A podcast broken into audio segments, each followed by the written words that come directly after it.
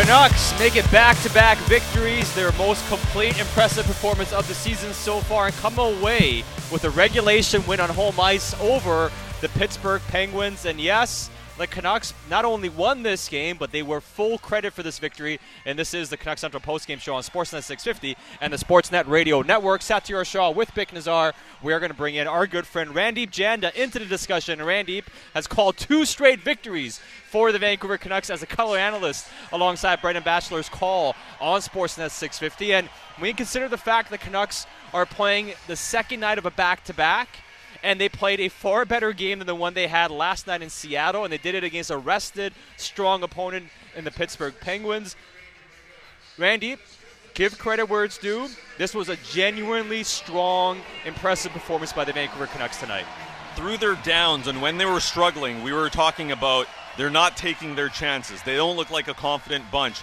They are, you know, not taking advantage of the power play. They did all of that. Their five on five game today was extremely strong. There was at one moment it looked like they might potentially waste away the game because they're taking penalties.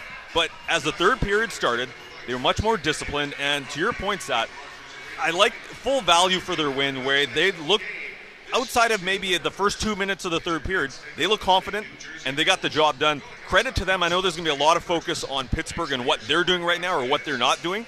But, you know, from where this team was last week or even a couple of days ago to where they're now, they just look and feel a little bit more confident.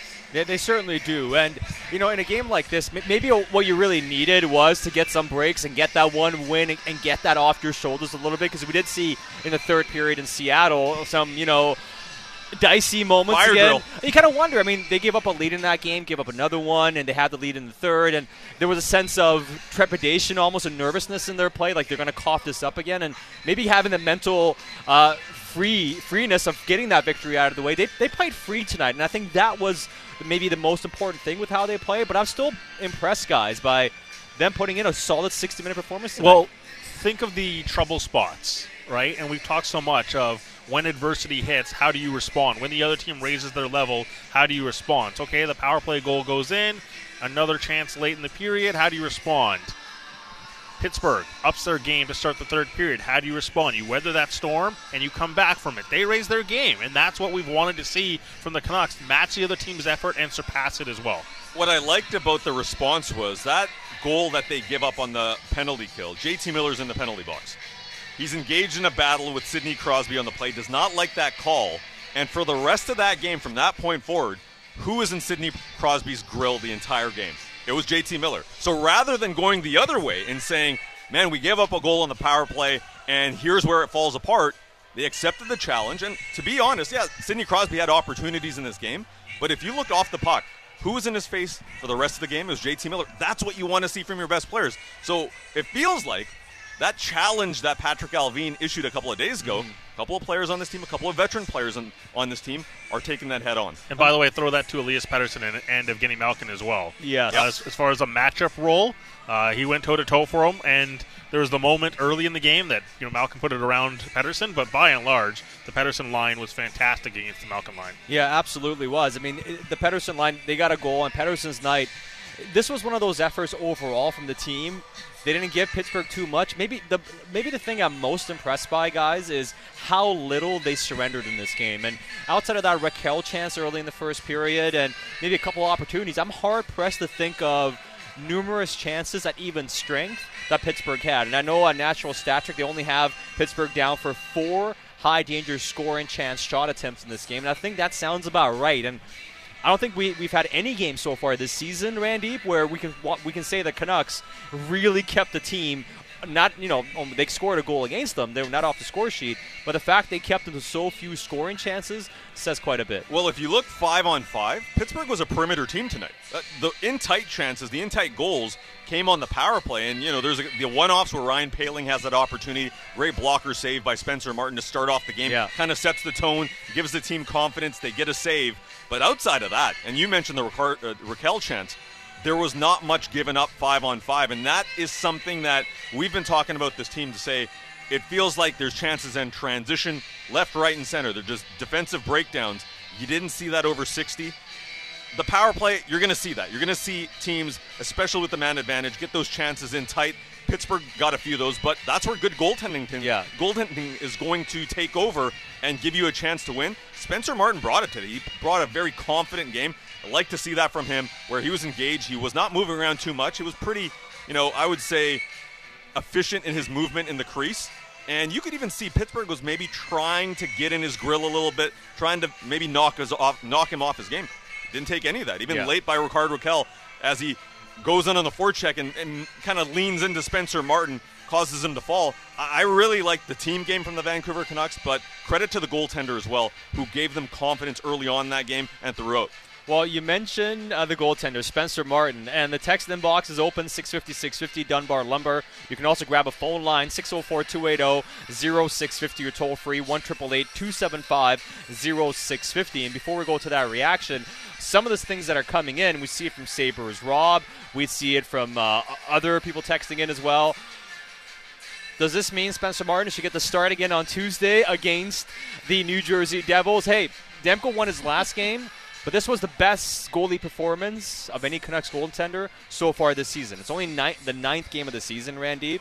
But Spencer Martin just turned in the best goalie performance we've seen so far from a Canucks netminder. He did, but this was also the best team game that Yep. they've played. If you give Thatcher Demko maybe a little bit of a play like that, I want to see how he does. So the Thatcher Demko aspect, he's playing. He's going to be playing a lot of games. What this does give you confidence is that you don't have to play Thatcher every single time. And the conversation heading into this game was, would Thatcher Demko go back to back? Do you have to the ride the goaltender now that now that they you know started off in such a poor fashion?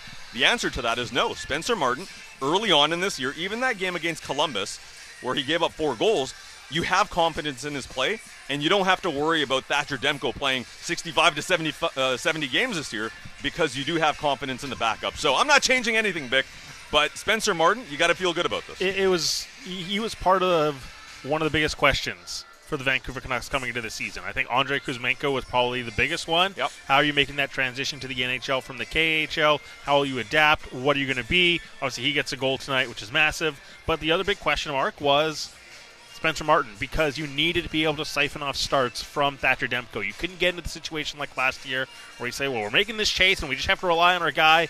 You need to be able to craft out 20, 25, 27 starts for Spencer Martin. And not just starts, you got to win those games. Yep. And you got to try to draw out 25 some odd points when you get the call uh, in net. And Spencer Martin, so far through two games, I know the Gaudreau goal last time he was out there, you know, we can talk about that. And I know Kevin Woodley did a Yeah. great job on Canuck Central breaking that, that, that goal down and wasn't entirely on Spencer Martin. But through two performances, this is certainly someone you can back and have confidence that, yeah, we're going to get to that 20, 25 game mark. And if Thatcher Demko is not confident, you want to give him a chance to reset. That's exactly what he's doing. He's getting some time with Ian Clark. Yeah. And, and that Spencer Martin buys that time for him to work on things in practice and get back at it.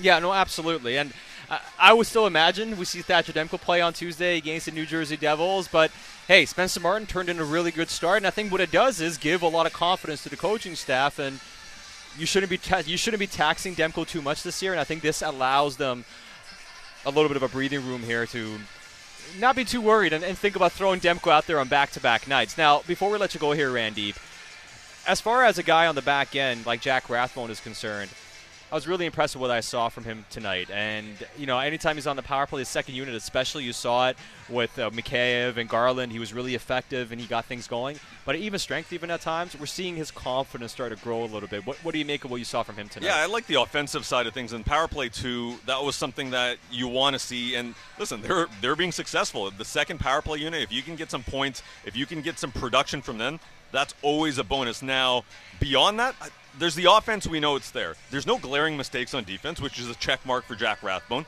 And I also loved late in that game where Kyle Burroughs gets drilled by Josh Archibald in the numbers. Yeah. Who's the first guy in? It's Jack Rathbone. So offensive skill is something that I like, but I like the camaraderie that you're starting to see in a young guy being confident to say, hey, I don't care if you're leading the Pittsburgh Penguins in hits. You can't do that to my guys. So just overall, he's not going to make the league because of that. But it does tell you that, you know, his mind is in the right place. He's a team guy on top of the offensive talent that he has, and we know he has. there is an element of okay, I'm not afraid to mix it up if Yeah. need be if my guys need it. Well, he has so much confidence around the ice, and you can just see it Mm-hmm. how easily he moves. There was a moment uh, like OEL had a chance to shoot earlier on, I think in the second period.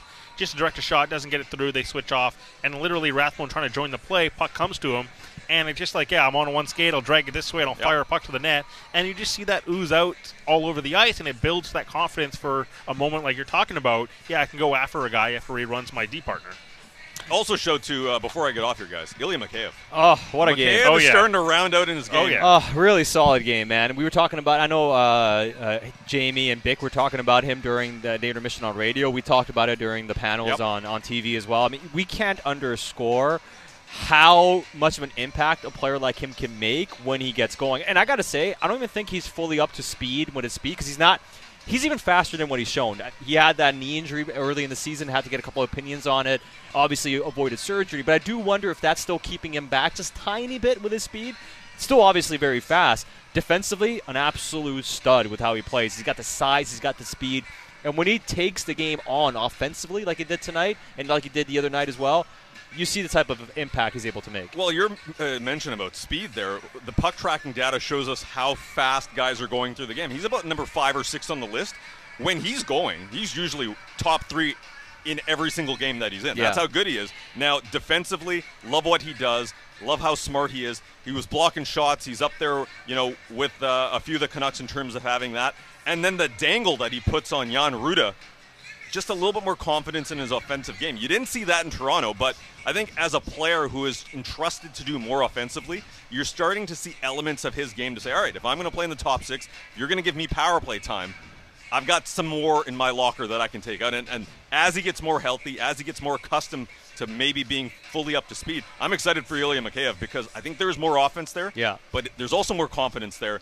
Playing bottom six minutes in Toronto, he didn't get that opportunity. We might just be on the cusp of seeing how productive he can be. Well, he's such a smart player, and he takes such great angles. And then you consider the mm-hmm. size and the speed. He just eats up ground so fast that puck carriers think they have time, and suddenly they go tr- tr- try to pick up This their guy's head. on top of you. He's on top of you so fast when you play with good leverage and you play with good angles. That's why you harp on things like that. Yeah. Little details, right? You can't take looping angles to guys and slow it down. No, he is 100% all the time when he's on the ice, and it, it just impacts decision making uh, by opposition puck carriers. Absolutely. We'll keep the discussion going uh, here on the Canucks Central Postgame Show. Randy, fantastic work. And like Chris the Exterminator says, our man is all grown up, doing a great job alongside Brendan Batchelor doing the color. And we look forward to, for you to bring that on Tuesday between the Canucks and the Devils. Thanks, boys, and uh, thanks to Chris. And I got to say one thing.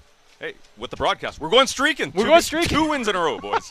yeah, no doubt. Thanks, Randy. That's Randy Janda. Keep your thoughts coming in to our text inbox, 650 650. Grab a phone line, 604 280 0650 or toll free, 1 275 0650. We'll go to the phone boards coming up here in a second. A lot of reaction on the text inbox. This one says, Well, I guess the tank for Bedard is over, but the cup is coming. So here is the cup. So uh, people are shifting from tanking to the Stanley Cup run after a couple of wins here, Vic.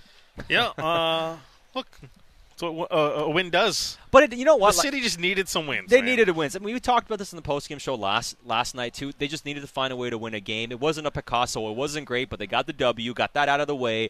But the way they played last night, if they would have had the same performance tonight, they would have been waxed by the Pittsburgh Penguins. The fact that they showed up and not only played a strong game and battled, and but outplayed and out like they held on to their territory really well tonight. And that's a Pittsburgh team that can really dictate when they want. Now, we can make jokes about them having the Roxy flu or whatever it is. We should play the Mike Sullivan audio Yeah, tonight, not the I- I- Boudreau audio. You know what? If he says enough spicy stuff, we might have to play the Mike Sullivan audio. But this was a real solid win. Like we can't sit here after this game, they can talk about, oh, you know, they won this game, but yeah, but yeah, but yeah, but there are no yeah buts after a win like this tonight. No, not at all. And that's why that, those moments, like the start of the third period, where the Penguins started to press, created some havoc in the offensive zone, seeing that translate into no goals and remedy that situation, carry on, and d- keep going into the play. And like that's what you wanted to see. How do you handle adversity? It's been brought up over and over and over again, even by Boudreau. How do they handle adversity? And this tonight they did, and mm-hmm. That's the thing we haven't seen through that opening seven game stretch there when another team comes back and ties the game up, they crumbled. Tonight, anytime the Penguins started to ramp it up, the Canucks pushed back and were able to match it and carry out a 5 1 win. Yeah, and that's why you give them a lot of credit for how they were able to win this hockey game here. Uh, this text here, unsigned, says, Where is the Brisebois love? He's been solid. And I got to say, tonight, Guillaume Brisebois was really good, but last night against the Seattle Kraken, a couple of the goals that Seattle scored really came off a couple of mistakes that Guillaume Brisebois made. And, you know, we talked about it on the show today about Ethan Bear, how he's going to fit in, and, you know, the types of players he might be usurping and what they need to do better as a team. Give Guillaume Brisebois his due tonight. I mean, we talked about last night, maybe a bit of a tough performance. I'm hard pressed to look at anybody outside of okay. We can talk about OEL moving the puck, but defensively, Let's talk about Luke Schenn too. Luke Schenn Woo, gets another, another point. point. But you know, to the texter's point, we talked about Guillaume Brisebois, and I, I wasn't enamored w- with what I saw from him last night. Tonight, it, it was he was just like all the other guys on the team, pretty impressive. Uh, and I, I thought it was a bit of a slow start for him, and you kind of just worry, like you know, uh, Malkin kind of got on top of him, took Yeah. the puck away early, but grew into the game. And don't let your confidence get rattled, uh, even after a tough start. But consistently uh, got important minutes. Like was out there on the PK, doing uh, credible things, and uh, the the big thing sat. And I, I know people want to shine some some light on him, gets his point and everything like that. But the big thing was didn't make any mistakes. Yes, huge, huge. So that's just massive. And, and look, out there late on the empty netter. Yeah, for a reason. It kind of tells you why he was out there. Uh, a lot of reaction on the text inbox. Ryan and Chemainus. Uh, hi, Sat and Bik and Randy. Bruce, there it is. Nicely played, Canucks. I know Colin Caribou called it as well earlier and said, We'll see, Bruce, there it is. And the Canucks are going to win when that happens, and he called it. So the optimism in our text inbox came through here tonight. Uh, before we go to the phone boards, Bik, uh, what else is kind of popping here on the Dunbar Lumber text inbox? Uh, Knucklehead texting in. Uh, best all around game, obviously by far. Good defensive game. Standouts include Bo Miller Garland and Spencer Martin. Sat, you actually sound excited tonight, and uh, I like the Bear pickup. We'll get into that conversation later on. Uh, Dino texting in. Miller played a strong game. Good to see him rewarded with the empty netter. He deserved to be on the scoreboard. And Randy gave a nice shout out to him uh, after that penalty uh, on Crosby, uh, with the high stick on Crosby. I, I didn't like the penalty. Uh, not not the call. I just thought you know you got to maintain control of your stick. But credit to him, stayed with it and engaged with Crosby the rest of the evening. Uh, and this one, uh, Hussein from Coquitlam, captain's performance from Bo. Refreshing to see that kind of Canucks goaltending again. Spencer Martin, fantastic game from him between the pipes for the Vancouver Canucks. Getting Canucks. all the love right It's now. getting the love. All right, uh, get, get your uh, thoughts into the text inbox. We'll get to more of those. We'll go to the phone boards coming up in a second. 604 280 0650 or toll free 1 275 0650. Uh, let's go to LA, actually. We have Uriah on the line. Uriah, thanks for calling in, man. Uh, what do you have for us tonight? Oh, thank you very much for taking my call. I mean, it's it's just like what I would really want to talk about is I'm just a fan. Like my analysis of hockey is like gonna be all over the place. I never played hockey, but what I love about the fan base is we lose like a bunch of games in a row. Let's let's trade everybody. Let's we're done with it. Then we win a couple, and then all of a sudden you hear Bruce, there it is. It's Yeah. just like I've been watching the Canucks for 22 years. I'm 30, so basically that makes me 60. So I'm just excited to be part of such a fan base that is so ridiculous, but a couple good things happen, and all of a sudden we're excited. I'm excited about Ethan Bear. I'm excited about Spencer Martin. It's just like being down in LA. Like I have tickets to the Canucks in March, Oh, and I was it. like, "Am I still going to have a Canucks jersey?" I think I still am now. So thanks for taking my call. I'm just so excited. I'm at a wedding right now. I Attaboy. decided to take a little break. Nice. I've been watching the game. You guys are awesome. I go Canucks go. You know, Bruce, there it is. I'm so excited to hear that chant. And you know what? I think I think we're making a playoffs. You, you can All quote right. me on that right now. hey, I love it. Uh, Uriah calling in. Uh, thanks for your thoughts. Enjoy the wedding and appreciate that you're listening. And you know what? Hey, man, listen. I'm not going to tell anybody how to fan and what, what not is to be excited. We'll take it. Winning is cool. Winning makes makes people happy. And yeah, I mean, listen, I I, I- I love nothing better than talk about Canucks victories on the postgame show. Believe me. And I like nothing better than talking about Canucks victories on the postgame show, Bik. That you can't do yeah buts about. Mhm. That's really what I like doing the best because you can't call that out. Like, what are you going to say? You know, you, you can nitpick a little bit, you know, talk about this, talk about that, but this was a full credit victory here for the Canucks tonight. And considering how they've played and how the game's been trending, and despite the fact they won in Seattle last night, I didn't think they played a very clean game. We talked about the third period. You don't boo a victory when the team was, was winless heading into that game, but the process to get the victory tonight was also very encouraging. This is the type of victory you, you see your team win. If you're a fan, and you're like, you know what? not only am I happy with how they played, I'm excited to see what they do the next game. Yeah, this is the type of victory you start building upon, right? Yeah. Last night, look, you got the two points. The mental block of not having a win hopefully gets cleared out, and you say, okay, now that we have a one in the win column, let's start focusing on how to build good habits all over again and – start playing like a team. And you know, we, we did talk yesterday on the postgame show that it felt like a connected performance. Yeah, not necessarily style of play, but I just felt like they were doing it for mm-hmm. each other. We mentioned the fights, JT Miller laying it on the line, shot block near the end of the game, and and that showed up repeatedly tonight. Okay, so you you build that upon that. It was more connected in spirit yesterday. Tonight was more connected in play. The defensive yeah. presence and just how they looked in the offensive zone was a little bit cleaner the overall breakouts can be better, obviously, but look, it's not all going to happen in one night in one game. Uh, this is this is the type of performance where you can start building something. I like that. Connected in spirit, but tonight they were connected in performance. Is I'm, that what you said? I'm a poet at heart. Oh, I like it impressed. Bik you can hear all this greatness on the People Show Monday to Friday, three to four on Sportsnet 650. Man runs a solo show and he drops the type of knowledge putting the you'd feet expect. up now. Got hey, you got a compliment. Compliment from Satiar Shah. And now, see, this is the problem with, with the culture here at 650. we get way too complacent. One victory, one compliment, a guy puts his feet up and acts like he's been there before. All right, uh, we'll get back to more of your reaction on the text inbox and also on the phone boards. We'll hear from head coach Bruce Boudreau, Canucks players, and we'll continue evaluating this game. A question just came in. What is the status of Quinn Hughes? When can we expect him to play? Any updates on Quinn Hughes? I do have a Quinn Hughes update. I provided it on TV. And I'll give it to you coming up on the other side as the Canucks Central postgame show rolls on. Canucks win on home ice over the Pittsburgh Penguins 5 1 in convincing fashion. And we'll have more on the Home Your Canucks Sportsnet 650 and the Sportsnet Radio Network. Now, more of the Canucks Central post-game show. Join the discussion. Text us at 650 650 or call us at 604 280 0650. This is the official home of the Canucks, Sportsnet 650 and the Sportsnet Radio Network. Horvat wins the ensuing faceoff. It comes back to the line for Ekman Larsson. Long shot, they score! Tipped in front by Bo Horvat.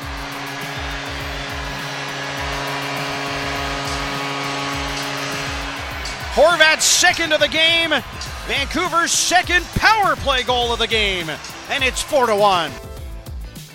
Canucks victorious on home ice, 5 1 final over the Pittsburgh Penguins. Back to back games, back to back victories for your Vancouver Canucks. And this is the Canucks Central postgame show on Sportsnet 650 and the Sportsnet Radio Network. Satiar Shah with Bik Nizzar. Keep getting your thoughts into our text inbox 650 650, and we'll get to the phone boards coming up in a couple minutes' time. And uh, before Bik, you start reeling off some of these thoughts and the texts that are coming in, and I love it. I, I, I love the uh, exuberance and excitement that is coming out in our text inbox. Also, some questions. I said uh, there haven't there is there isn't a yeah but here tonight with the victory. Somebody texted in and said, "Well, could you not say that the Penguins' performance is a yeah but?"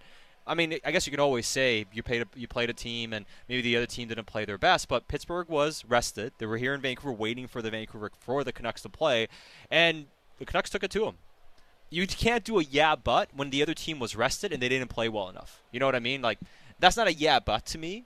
A yeah but to me is a team comes in, they're tired, they don't look great that's on them not being at their best.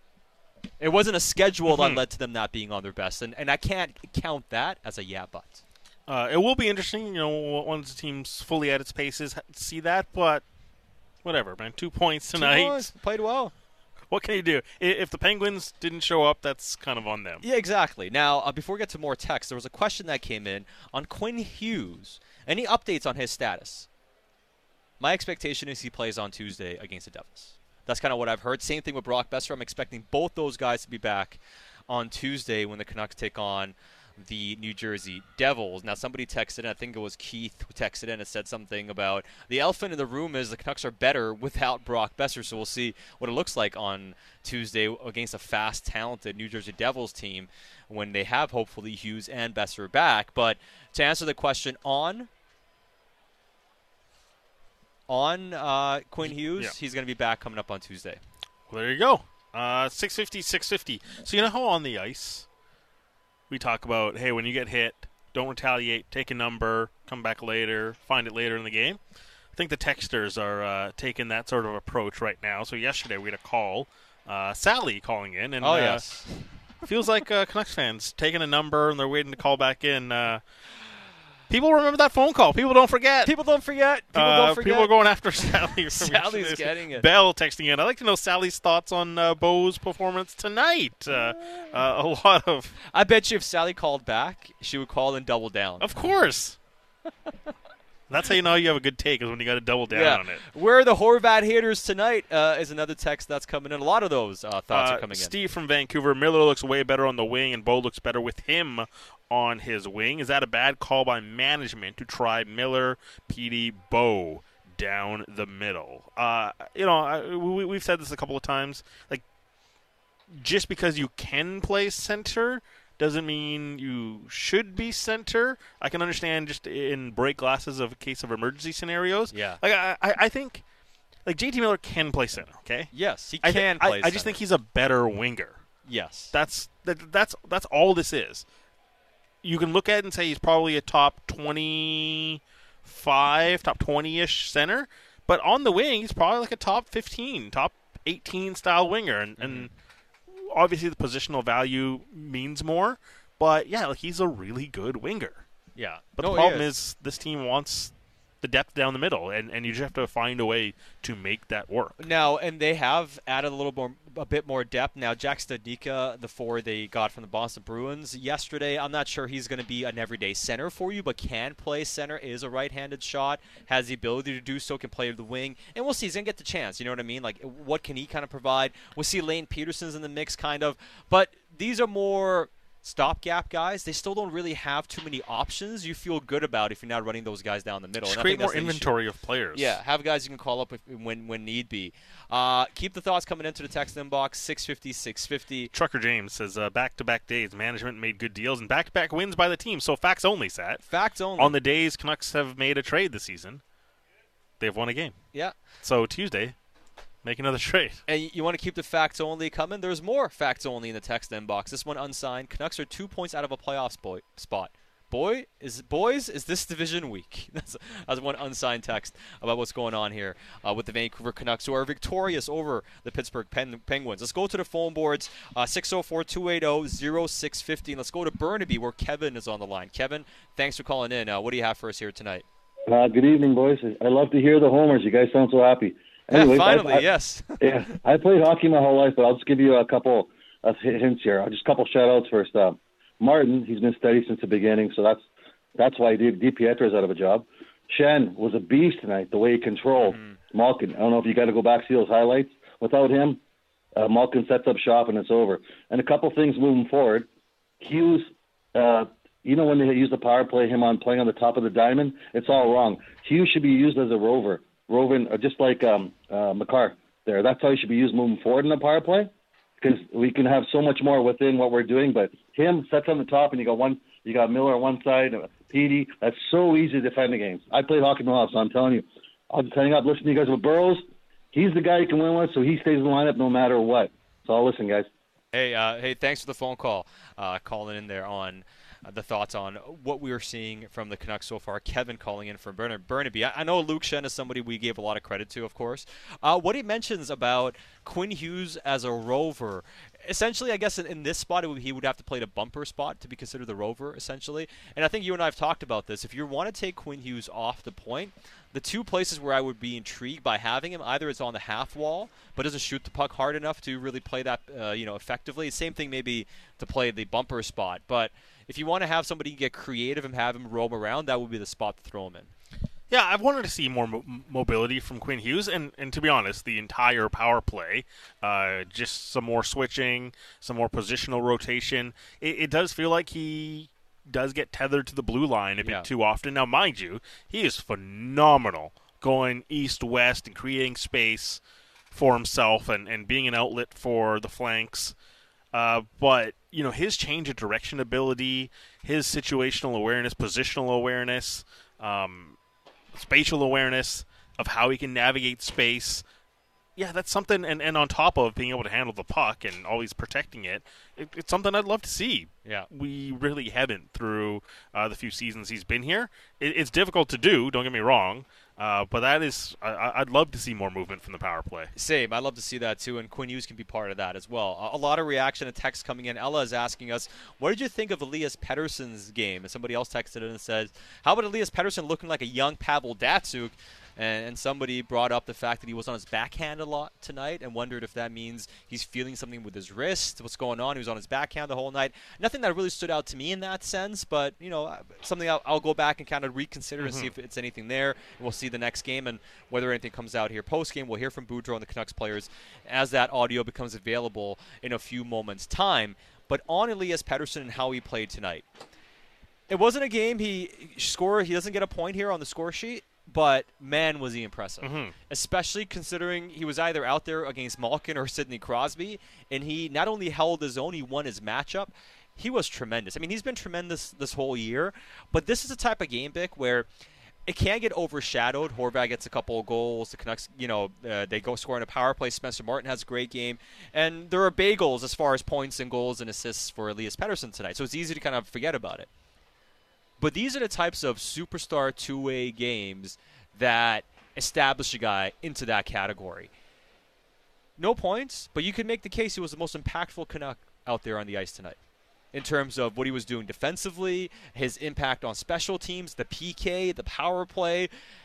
Again, doesn't get a point here tonight, but the way he played in complete control when he was out there tonight. And that's a type of two way performance that can go a long way for this team. It, it was a word we used a lot last year uh, when talking about this team.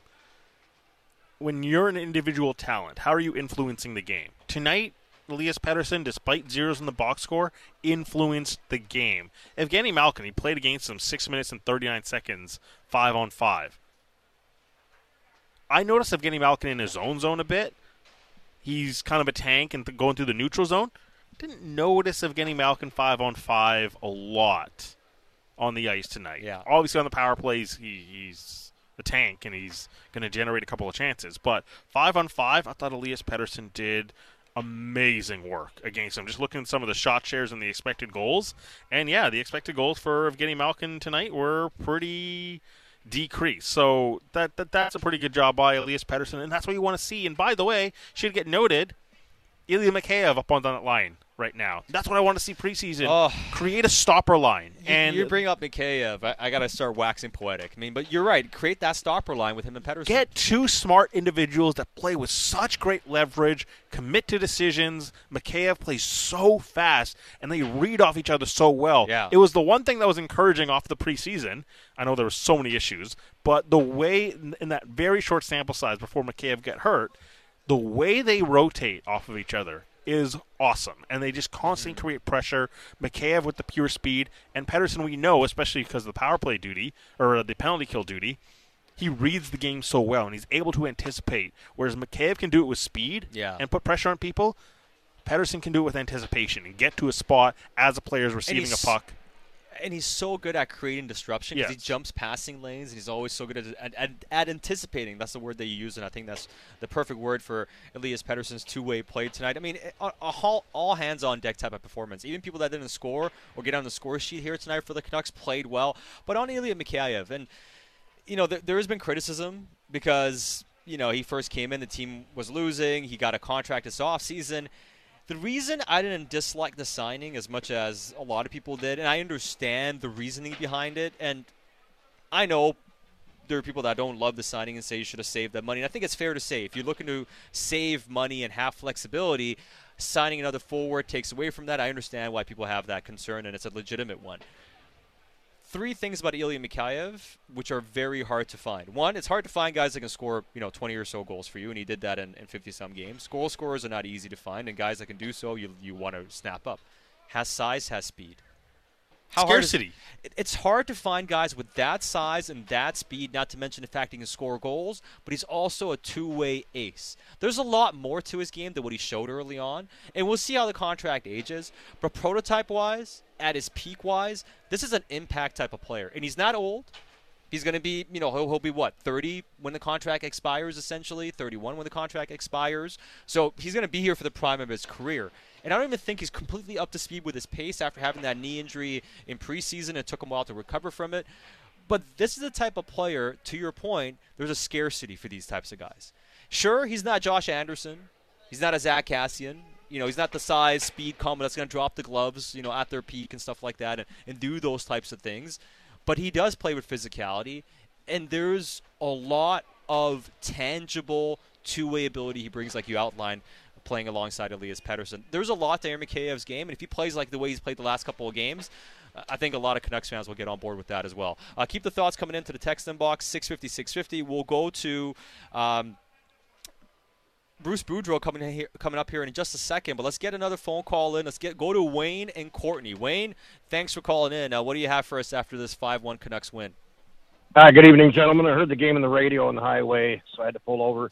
Three very quick points. I'll take about a minute or less.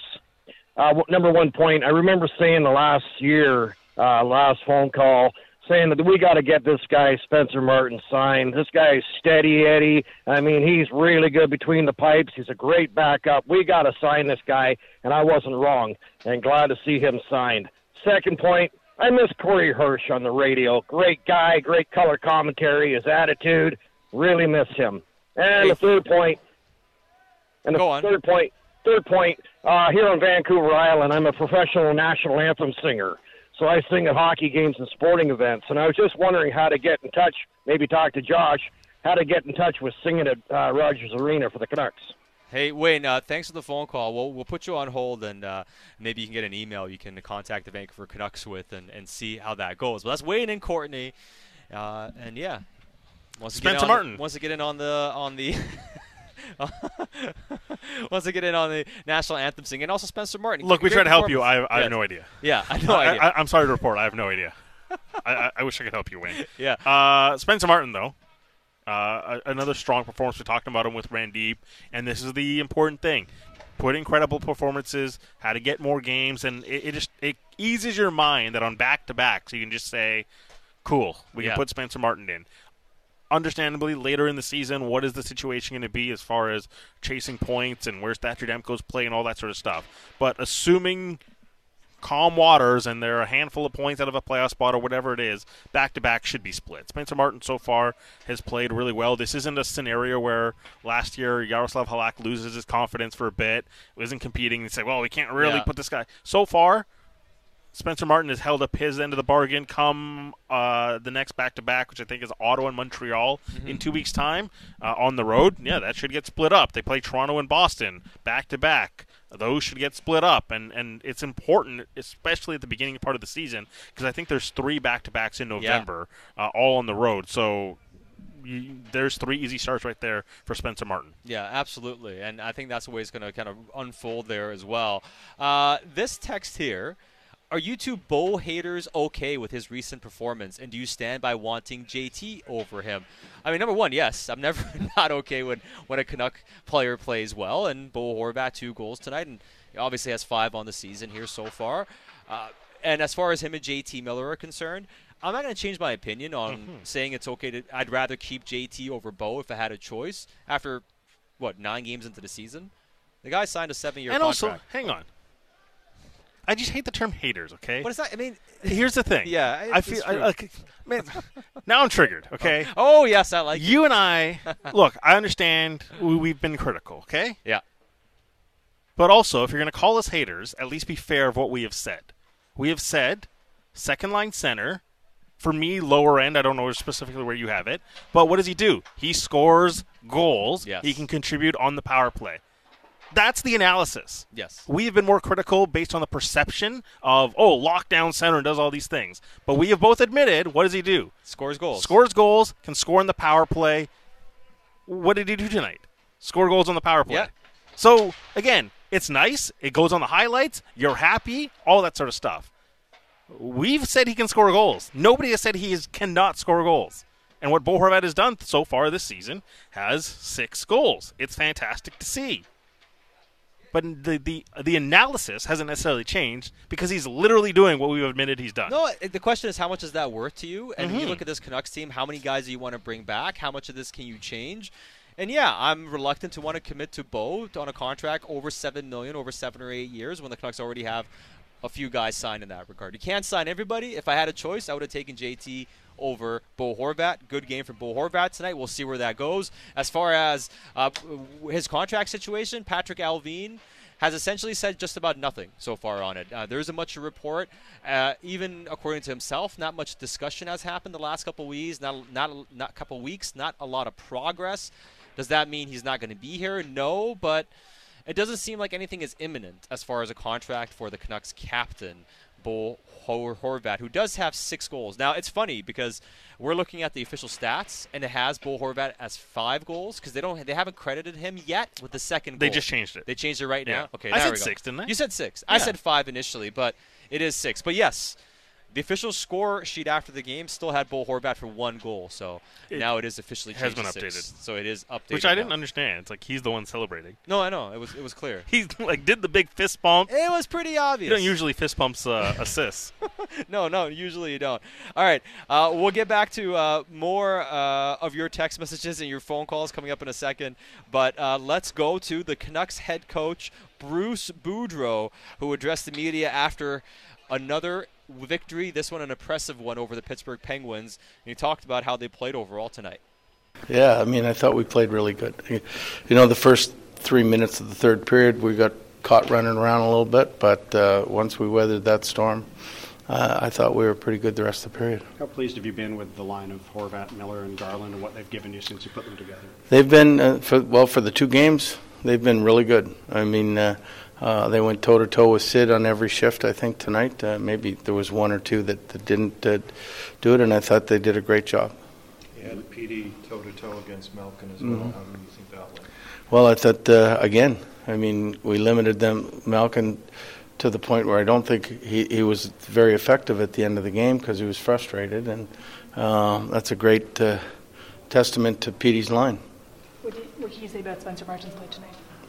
He made the big saves when you had to make them, and uh, uh, well, you know? I mean, that's all I've seen of him. Like eight games now, and he's gotten points in eight straight. So uh, it's uh, uh, I haven't seen him do anything negative, and that's that's great when you can have your other goaltender doing that. It, it makes an inner competition a little bit. He's only played the back to backs. Given how he looks, and, and Thatcher's still kind of working his way back, would you can you get him in more than just the back to back?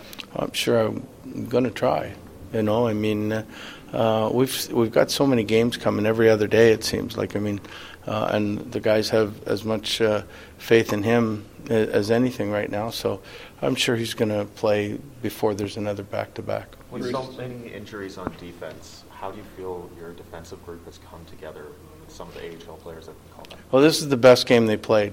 I mean, as a collective group, I, th- I would venture to guess it's the first game we've allowed less than three goals, and uh, it really reminded me of how we were. Everybody, defense and forwards, were playing at the end of last year. How about special teams tonight? Some timely goals on the power play?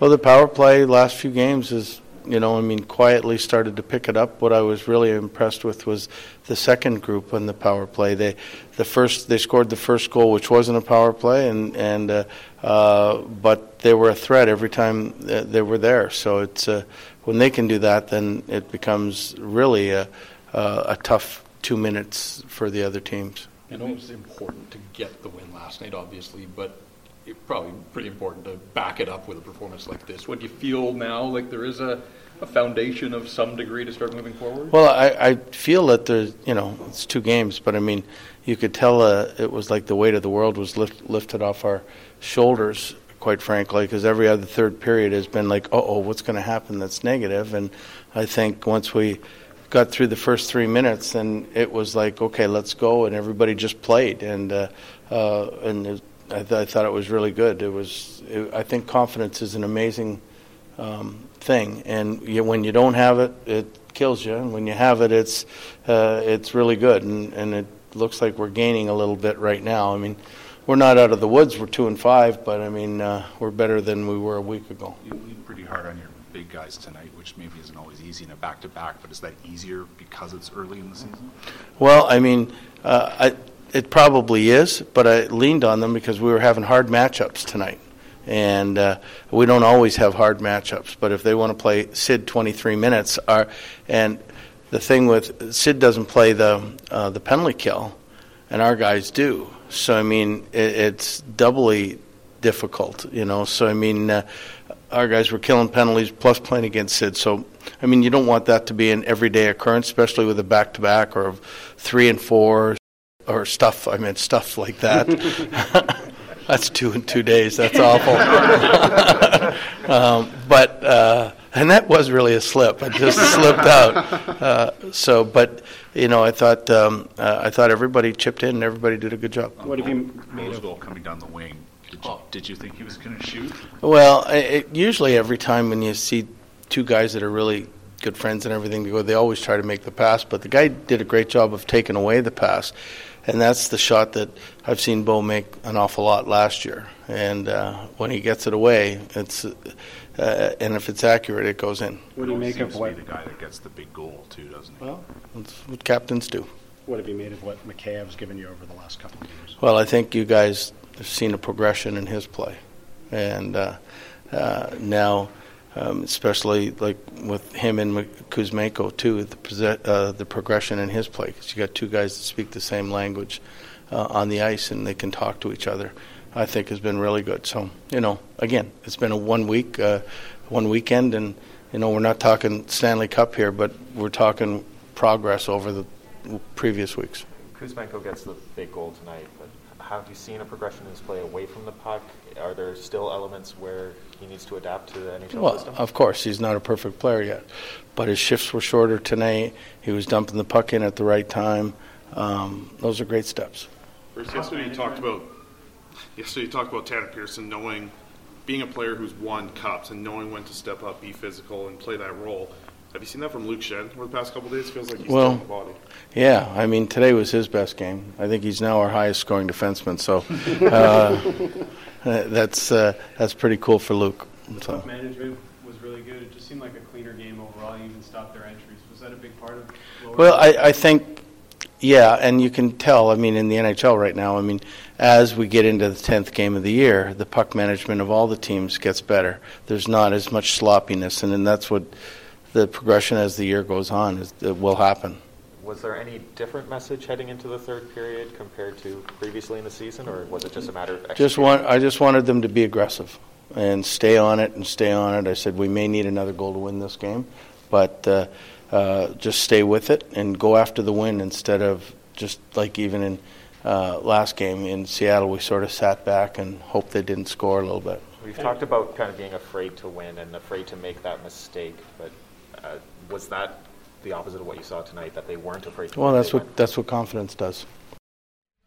That is Canucks head coach Bruce Boudreau after a 5-1 victory on home ice over the Pittsburgh Penguins, and he was very impressed with his team performance, especially his top players. Gave Spencer Martin a lot of credit as well, and towards the end, uh, even shared a laugh about Qu- uh, about Luke Schenn, who he's offensive not, stalwart. He is an offensive stalwart. He's not leading Canucks defensemen in points. That's actually Quinn Hughes and OEL, who both have five assists so far in the season. But Luke Schenn quietly, four helpers through nine games.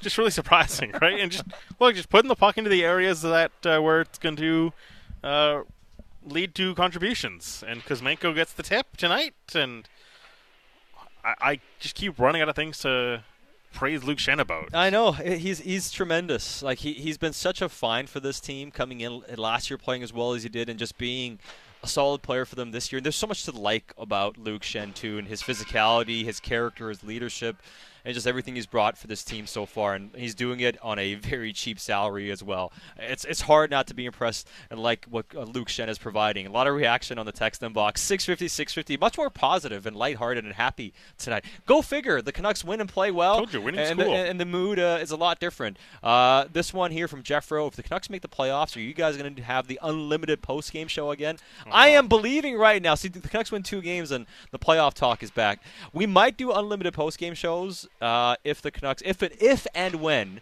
the Canucks make the playoffs, whether that's this year or in the future or whatever. Is that what I signed up for? I'm not sure, however, that at least I'm going to be here past midnight on those games. I, I think we'll pass it off to somebody else at some point, maybe at like 1 o'clock. Line changes, baby. Yeah. Keep us fresh. Short shifts. Load management in the postseason. uh, uh, nice to hear the lighter, lighter-hearted Bruce voice at the podium. That is Corey the Carpenter texting in as So well. wins do. Yeah. Brings out the uh, the smiles in everyone. Yes, uh, it does. You can always tell when someone's smiling when they're talking and you're listening. Uh, what else you got here on the text inbox, Bik? Uh, 650, 650. You can always uh, chime in, be part of the post game show. Uh, Petey will win a Selke one day. He's becoming so strong defensively and on the PK. That one is from Rager texting in. And yeah, it, it, it fits the profile of what he was supposed to be, getting to an age now uh, where physically, you know, growing out a bit as Yeah. well. Uh, Jeffro, boys look good. Good atmosphere in the building. Let's get some more W's.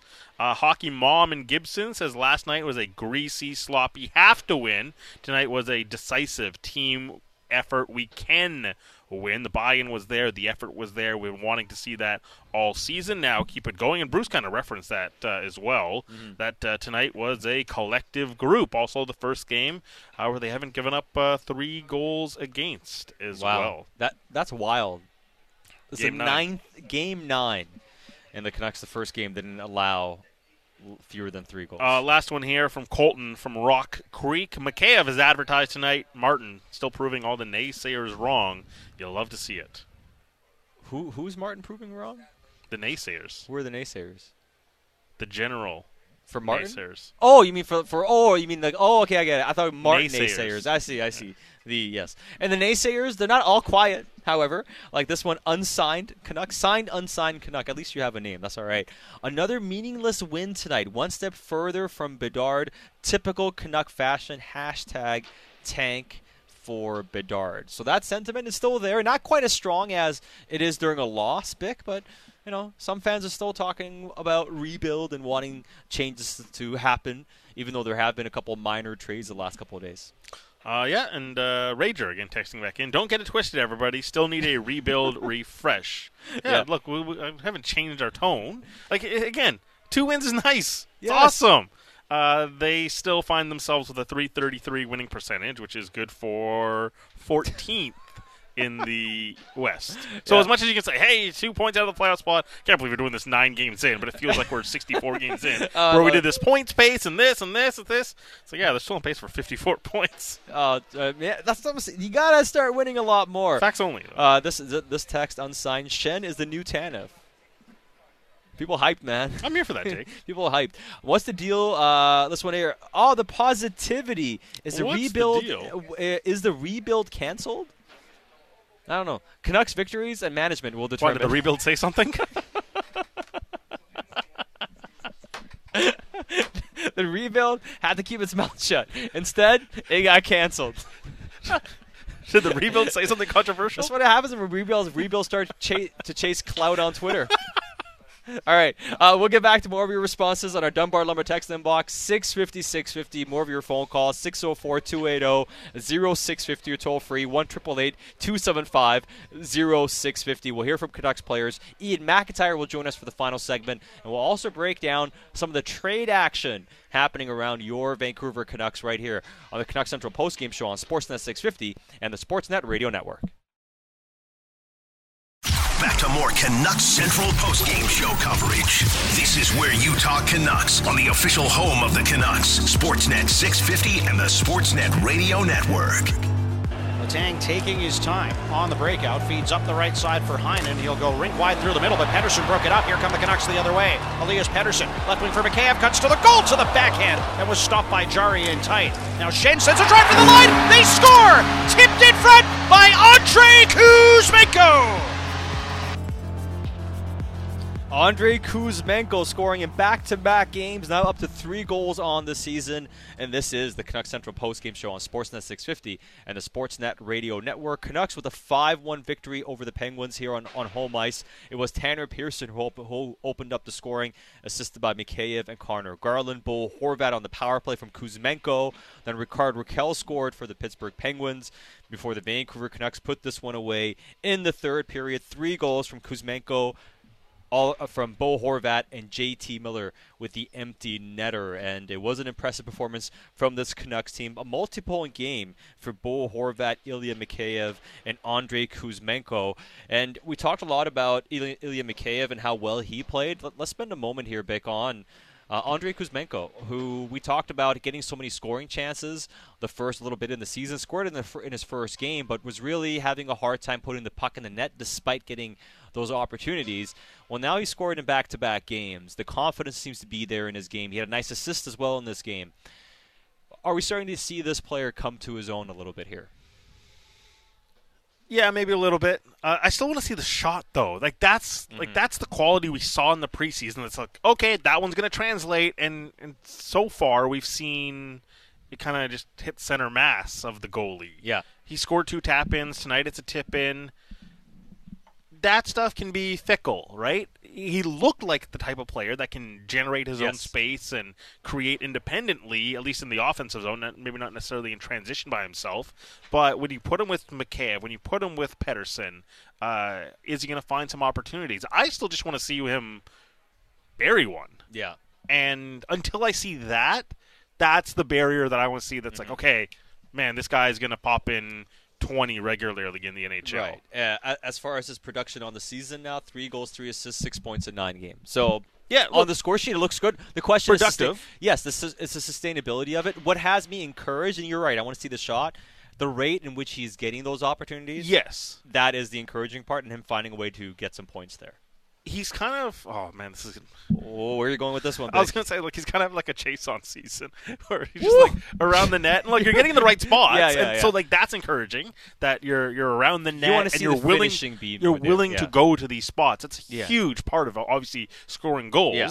Uh, but like the the selling point was like, hey, he's got a great shot. Well, I want to see the shot, and and then we can get really excited about what he can do. And even uh, Boudreau, when asked about it, he was obviously praising uh, Ovechkin. Kuzmenko.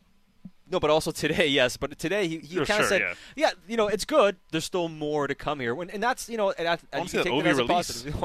I mean, how many games has Ovi gone? Nine games without scoring a, a wrist shot goal. Been, uh, been a couple minutes. Uh, been a couple minutes. All right, uh, great stuff coming in from the text inbox. Uh, Colin from Cariboo. Q the Are you not entertained from Gladiator? Yes, I am entertained. That is Colin saying that. Uh, this one uh, unsigned. Schenn is better value than Tanev. Would you trade one for one right now with current contracts? I wouldn't. Is what this text said. I mean, as I good as, as good as what's that? I would. Yes, of course. I mean, I mean, it's funny to say considering you know what was going on with Tanev here in Sure. Vancouver towards the end. But Luke Schenn is also an expiring contract. Uh, he's not going to be making eight hundred and fifty thousand dollars next season. So, you know, he's probably not making three or four million, but you No. know, it's, it's probably not going to be uh, as cheap next season as it is this year. No, the Canucks got a bargain, signed him to a two-year deal, uh, and it's worked out as well as any free agent uh, signing that they've had in the past uh, handful of years.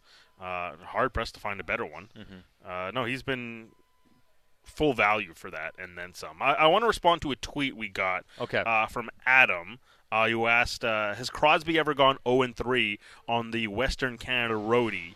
Uh, so I've, I had to dig through the entire career of Sidney Crosby, uh, but I'm pretty sure this is the only time Sidney Crosby has done the West Coast trip, uh, West Coast Canadian trip, uh, and picked up uh, three L's. So- Wow. So, big shout there by Adam uh, for, for catching that. And the Canucks did it on a back-to-back night.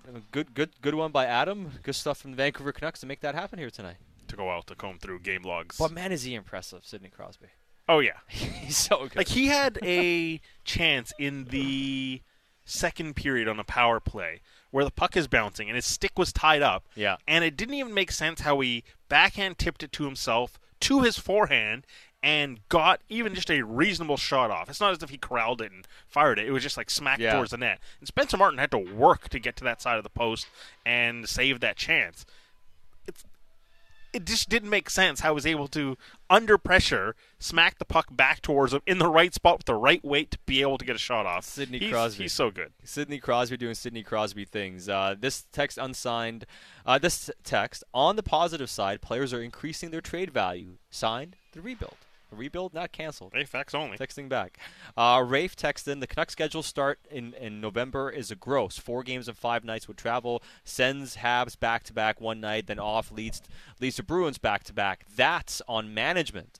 Rafe says as far as the schedule goes and the National Hockey League. So we'll see how the Canucks respond to that schedule uh, as time goes on. Uh, this one here, Daniel from Richmond. How would you set the Canucks lineup with the new additions via trade? Hughes and Boeser coming back next Well, let's week. go. This is off-season content here. Yeah, so uh, as I mentioned, I'm expecting Quinn Hughes and Brock Boeser to be back on Tuesday against the Devils.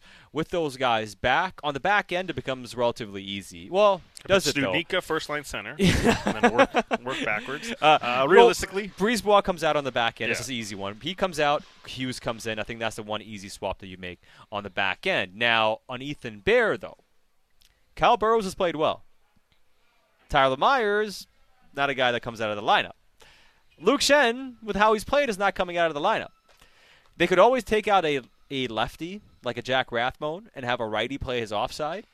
But is, is Ethan Bear even getting into the lineup on Tuesday? I, I think it's man. Here's the thing, and this is the like this is a good problem to have, and it's why I asked Patrik Allvin uh, earlier on uh, when he met with media. It's like, is this is this type the type of competition you want to create now? Because yeah, you, you traded some prospects, you traded some picks, uh, you did it for, pros, and is this going to start kind of creating that Mhm. standard that you want of guys competing to stay in the lineup? I want to solve this problem. Like I don't know what the answer is, but now choosing between Bear and Burroughs, I think you probably put Ethan Bear in, but Kyle Burroughs deserves to stay in this lineup right now. And this is what you want to see. Yeah. Guys compete to get into the lineup.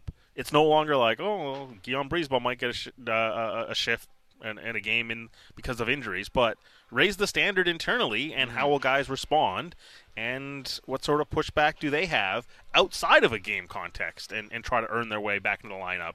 Uh, that is an intriguing option. Uh, Because I don't want to see Jack Rathbone come out of the lineup with how he's played. So who? I, I who do you like play I with said, who? So I made the case earlier. I want to say Ethan. I want to see Ethan Bear with Oliver Ekman Larsson. I agree with you on that. But right now, I, this is for the Tuesday game. I mean, is Ethan Bear getting into the lineup? I, I, I'm not sure that he is. You probably don't break up a winning lineup. Right. So he's probably not playing on Tuesday, Ethan Bear, unless If you did it on gives. meritocracy, who are the two candidates c- to come out? Candidates to come out. I like, mean, like the two most likely guys. well, I mean, it's going to be Rathbone and and Brisebois. no, no, just based on play. Don't don't include age. Don't include contract or anything. Just based on play. Who do you think the two most likely to come out? I, I'd still say Brisebois is one, and Like it's Myers or OEL, right? Yeah, but I mean, No, the- the- like, that's the- not logical. I know, I but I mean, if, if you, but here's the thing: like you, you throw you throw Brisebois, Rathbone those same minutes, they're gonna get chewed up the same way. You know what I mean? So it's like Well, Brisebois's yes, out for sure. That's what I'm saying. But even Quinn Hughes is Rathbone, like in. you, you throw him into those same minutes, those guys are gonna get chewed up. I'm with you. I don't like how they play. Even tonight, Mm-hmm. I don't, I don't want to do this because he got a couple points tonight. Who OEL? Yeah. I mean, he fought the puck. Yeah, he, he's he's struggling. Yeah. Defensively, had a pretty good night, but he's really struggling with the puck. Right, like it, it hasn't been pretty from him. I mean, Myers, you can talk But about. that's why well, it makes it such an interesting conversation because those two guys are not coming out of the line. No, they're not. They're not. And I think if you're looking at it from the, what the coach is going to do, it's, it's between Rathbone and Brisebois. And I think Brisebois comes out. And to somebody asking us, I thought he actually played well tonight. Now up up front, and somebody says we want to see the Huggy Bear pairing, which is Hughes and Bear together, called the Huggy Bear. Yeah, we got it. But we'll see. I, I'm working on photoshops of uh, the Bernstein Bears. Ooh, I like that. I like that. So I'm, I'm getting Quinn Hughes headshots and Make sure to follow Bik on Twitter uh, at Bik Nizzar. only if you just want chaos on Well, your it's, timeline. it's fantastic. Yeah. Uh, but as far as the forward lines go, uh, Brock Boeser being back, Studnicka, Lane Pederson's not even here. But does Studnicka get in? For uh, again, for who? Sheldon Dries is the easy oh, one. Well, I guess that one, yeah.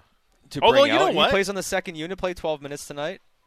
power play too, man. Sheldon Dries put in some work. Oh yeah. Before that goal that Tanner Pearson scores, He played And a minute 44 on the power play. I like he just did subtle things that I just love that we just don't see enough of. The puck goes up top and he just kind of shuffles over and Yeah. shows his backhand just gives Jack Rathbone a target to pass to on his backhand, takes it in that bumper, and he just he just looks like he knows he's good on the power play. how to yeah be in that spot on the power play. And Conor Garland worked off of him Yeah. so well, and it created space. And by the way, I know some somebody shouted out uh, Conor Garland. I'm sorry I lost your text here, but it's like, hey, can we give him some praise? Yeah, he played really well. that power play goal that gets created. Conor Garland had so much poise to just wait a play out. Like Kapanen's coming from him, and I forget the Penguins defender that was also closing in on him. Uh, I think it was. Was it Rutta? Uh, yeah. Uh, 44? Yeah. Yeah, that's Rutta. Yeah. They kind of both kind of close in and they do the you got him, I'll take it, no, you take it, and they both kind of back off. But Conor Garland just waits them out. And suddenly they back off, and he does that slap pass, Yeah. gets it through Dumoulin somehow. Mhm. But you know, didn't get phased by two guys coming at him and was just able to play that out and created more earlier before that goal gets created. But Conor Garland, uh, similar to yesterday where he kind of makes that play in a phone booth, just very calm on the puck. Yeah, I, I'm with you. He he played really well, so it's it's hard to kind of figure out who comes out. If you look at the ice time, uh, Dakota Joshua was a low man tonight, playing 7:51, and I hate to see it, but Vasily Podkolzin's playing 10 minutes. He played less than 10 minutes last game as well. So I don't get it. I don't get it either. I want Podkolzin to play, and I still want to see Rathbone play if that was up to me. If I'm guessing, again, Brisebois on the back end to allow Hughes to come in, which is a no-brainer. Up front, my guess is we see um, probably Dakota Joshua and Vasily Wait, did Dries play more than Hoglander? Dries played 12 minutes. A lot of that obviously was uh, at play? even strength. Uh, power play 144. Vasily Podkolzin played 10 minutes at evens, and uh, Sheldon Dries played 10:21. Now with Brock Boeser coming back, that means one power play spot is going up. So Sheldon Dries becomes less. So I think Sheldon Dries comes out. If you want to bring put Studnicka in, it's probably Vasily Podkolzin or Dakota Joshua coming out. Stunner. We'll see on Tuesday. I guess he'll have to earn his way in. Yeah, earn your way back into the lineup. I, I just don't know what Vasily Podkolzin has done. Yeah. I, I, I mean, like to No, no, to, to to- not be getting the minutes, not as like, oh, he's No, anonymous out okay, there. you know what- like you know- he's he's been solid. Bik, but I think I think what the answer is is a pretty straightforward one. If you if you ask the coach, production, scoring? just not scoring. I mean, same thing with Nils Hoglander, but, But I- Hoglander's been a bit. I mean, he's active, so he's been playing a bit more. But he has one assist. On Now, the he did so have a- far. Hoglander played nine minutes and thirty seconds. Yeah. Maybe he comes out. Hoglander had a couple of moments today uh, in the offensive zone for checking that I thought were really encouraging, and that's the sort of stuff you want to see. Um, but it just, it, I I understood like last year when Hoglander was kind of in the doghouse when it was like well, he's not producing and he's making mistakes defensively. That's a problem. Vasily Podkolzin's not making uh, unless I'm missing something. It just doesn't look like he's making clearing mistakes. No, he's not. I mean, even even the mistake, uh, maybe the game, the last game, the, the one we talked about, Brisebois, but Podkolzin was also on the same side, and then he was trying to recover. He's a bit off on it. Maybe you want to throw that on it, but I don't. I, I don't. But clearly, Vasily Podkolzin hasn't earned the trust of the coaching staff so far this season, but also Nils Hoglander. So I think those are the obvious candidates. Uh, somebody asking us when is Dermott back? Uh, it's to be determined still, but he's back skating and stuff like that, so they're hopeful it won't be too long before he's out. Uh, before we get to more of your text messages here, a lot of good thoughts coming into our text inbox 650 650. Uh, let's go uh, to the let's go to some player audio post game. A lot of praise coming in for the Canucks netminder tonight.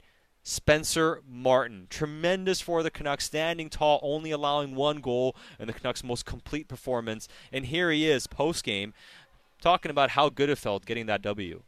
Yeah, I think it probably feels good for everybody, but especially me, just uh, to get my season started off in a, in a good way. I was disappointed in the result in Columbus, so uh, this one feels pretty good. What's the vibe in the room today compared to what it's been the last little bit of the season? You guys pull off back-to-back wins, five-one, big one today. How's everyone feeling? Uh, yeah, I mean that definitely is a relief for us to get us going in the right direction. But uh, we have a pretty resilient group, so um, you know we've stayed positive. Uh, although we're disappointed in the start, um, we knew that we had to stay the course to uh, to get it turned around. Spencer, you had to know that they were going to push to start the third period. A few frantic shifts there, but you guys were able to, to get through it. Yeah, uh, honestly, I don't think they had much. Uh, we did a fantastic job. Obviously, uh, they have a lot of firepower there. Uh, they, they did a good job getting behind the net, I thought, uh, but we kept them to the perimeter, so it was uh, it was a good game. Spencer, you're undefeated in regulation playing for the Canucks. What is it about um, your, your game here that's been Uh, I don't know, just uh, stringing some good games together, but uh, uh, happy we could uh, get the win. You know, I don't look at the overtime losses as positive as everybody seems to uh, enjoy that streak, but uh, you know, I love that we won tonight. Now, you in the offseason, you train with the Penguins goalie coach. What does it mean to, to get a performance like that in front of him? Yeah, it's cool. Uh, between him and uh, and Ian Clark, obviously, uh, my two guys in the building. Um, it's a special uh, experience. What about for you in this role? Like last year, you came up, you wanted to prove yourself, you earned the contract. You're now here as the backup. It's not enough just to give Thatcher nights off. I think you understand sort of that you've got to be able to deliver results too. So, what does it mean to you to get a win against a really good Pittsburgh team? Yeah, I think uh, it's just a step in the right direction. I mean, uh, obviously uh, he's an elite goalie, and my job is to come in and, and, and aid his uh, his game. Uh, by giving him nights off with uh, quality starts, so it feels good to get one done, but we have a long way to go. So what's your confidence level? I mean, everything you worked in the offseason, you came here early, came in, had two good starts, then to have this against Pittsburgh team in back-to-back, like, where are you at right now with that confidence? Uh, yeah, I mean, honestly, I thought I made like one important save to start the game, and then from there on, we were playing pretty well. But uh, my confidence level is high. Uh, I feel like I'm getting better. Um, even though I'm an older guy starting in this league, I feel like I have uh, made some strides, and, and hopefully I'll keep making them. That is Spencer Martin after an impressive performance for him, helping the Canucks win tonight on home ice over the Pittsburgh Penguins 5 1. And talked about the vibe in the building and good getting a victory. And yeah, does not have a regulation loss as a Vancouver Canuck in a start. It's pretty handy. It's not bad. Pretty we, good. We, we've been talking about uh, Thatcher Demko's workload. Get him in for 80 games and. Uh, there you go. Facts only. Yeah, I, I guaranteed at least eighty points. I know people have been asking, and we kind of addressed it a little bit. I'm not expecting him to start on Tuesday, uh, and and maybe he doesn't play until the back to backs anyways. But given how he played and given how the season has gone, it's not outside the realm of possibility that we see them, depending on how Demko plays on Tuesday, that that we see him play next week whether that's on Thursday or coming up on Saturday. Like it wouldn't shock me if he gets one start next week based on how he played tonight. That not that he gets the one coming up on Tuesday, but one start coming up at some point this week, especially if Thatcher Demko isn't at his best yet when we see him play against the Devils. Uh, so again, they got uh, a back-to-back Ottawa and Montreal uh, on the 8th and the 9th, and then they have a back-to-back Toronto and Boston uh, the 12th and the 13th. Yeah. So do you, do you, fit one more game in there against Anaheim? Maybe, uh, maybe the Anaheim game on Thursday, or even because Maybe. maybe. on yeah, because I don't know about the one against the Predators. I don't think you want to throw them out there on that. Uh, you and know, plus a Saturday hockey night home. If you want to throw them a game, it's probably that Ducks game. Mhm. You know, Who, Uh, by the way, have been uh, abysmal too. Yes, exactly. So I think I that's think they're one six and one now in the season. Yeah, not great. And I think what it does too, Bik, too, is allows Demko to work a bit more with Ian Clark, get honed in on his game, so he can have a couple hard practices this upcoming week, and maybe don't give him both those starts. And Spencer Martin has played well enough for you to take advantage of it. I think when you have a goalie play as well as he has, don't usurp your guy, Yeah. but maybe take advantage of it, especially now when Demko needs to kind of found, find his form again. Maybe having some extra time for him to practice and work with uh, Ian Clark can be a benefit. We're now, not a heater. So yeah, I got that right. One six and one for Anaheim, eighteen percent points percentage, and a minus twenty through eight games. Not good. It's not going well. And not not really working out for those guys. Not not not really. Uh, 650, 650 uh, into the Dunbar Lumber text message inbox. Sabres Rob, I'm worried about Boeser. Where does he fit in the lineup? So I imagine you would just uh, go with. Well, I guess you're not breaking up Miller, Garland, and Horvat. Well, I think you're just moving Hoglander out of um, the top nine essentially. Because Podkolzin's been playing on the fourth line. Mhm. Hoglander's been getting a chance here and there, playing in one of the top nine. so Nils roles. Oman and Brock Besser. You see it. All right. I'm for it. Tanner Pearson, I think, hey, off to a, not a great start, but he's played well enough lately that I don't see the coach kind of taking him, him out. The, the the Pearson thing is like he's been productive. Yeah. It's just that he's taken some penalties that have absolutely crushed you, uh, that have led to some goals. But Tanner Pearson right now, five points in nine games. That's essentially a 48 point pace. Yeah.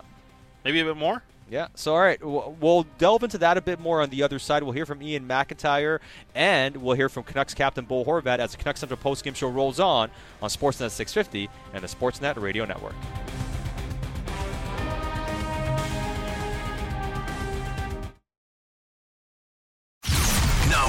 Canucks Central Postgame Show, bringing you the most Canucks coverage in BC, only on the official home of the Canucks, Sportsnet 650 and the Sportsnet Radio Network. I would have liked if we came out a little bit harder uh, than we did, but I mean, at the same time, I think we, we just didn't have any panic in our game. Um, uh, like we've had before, we didn't give up as many odd man rushes. Um, you know, we kept things a, little, a lot more simple, and it, it paid off for us.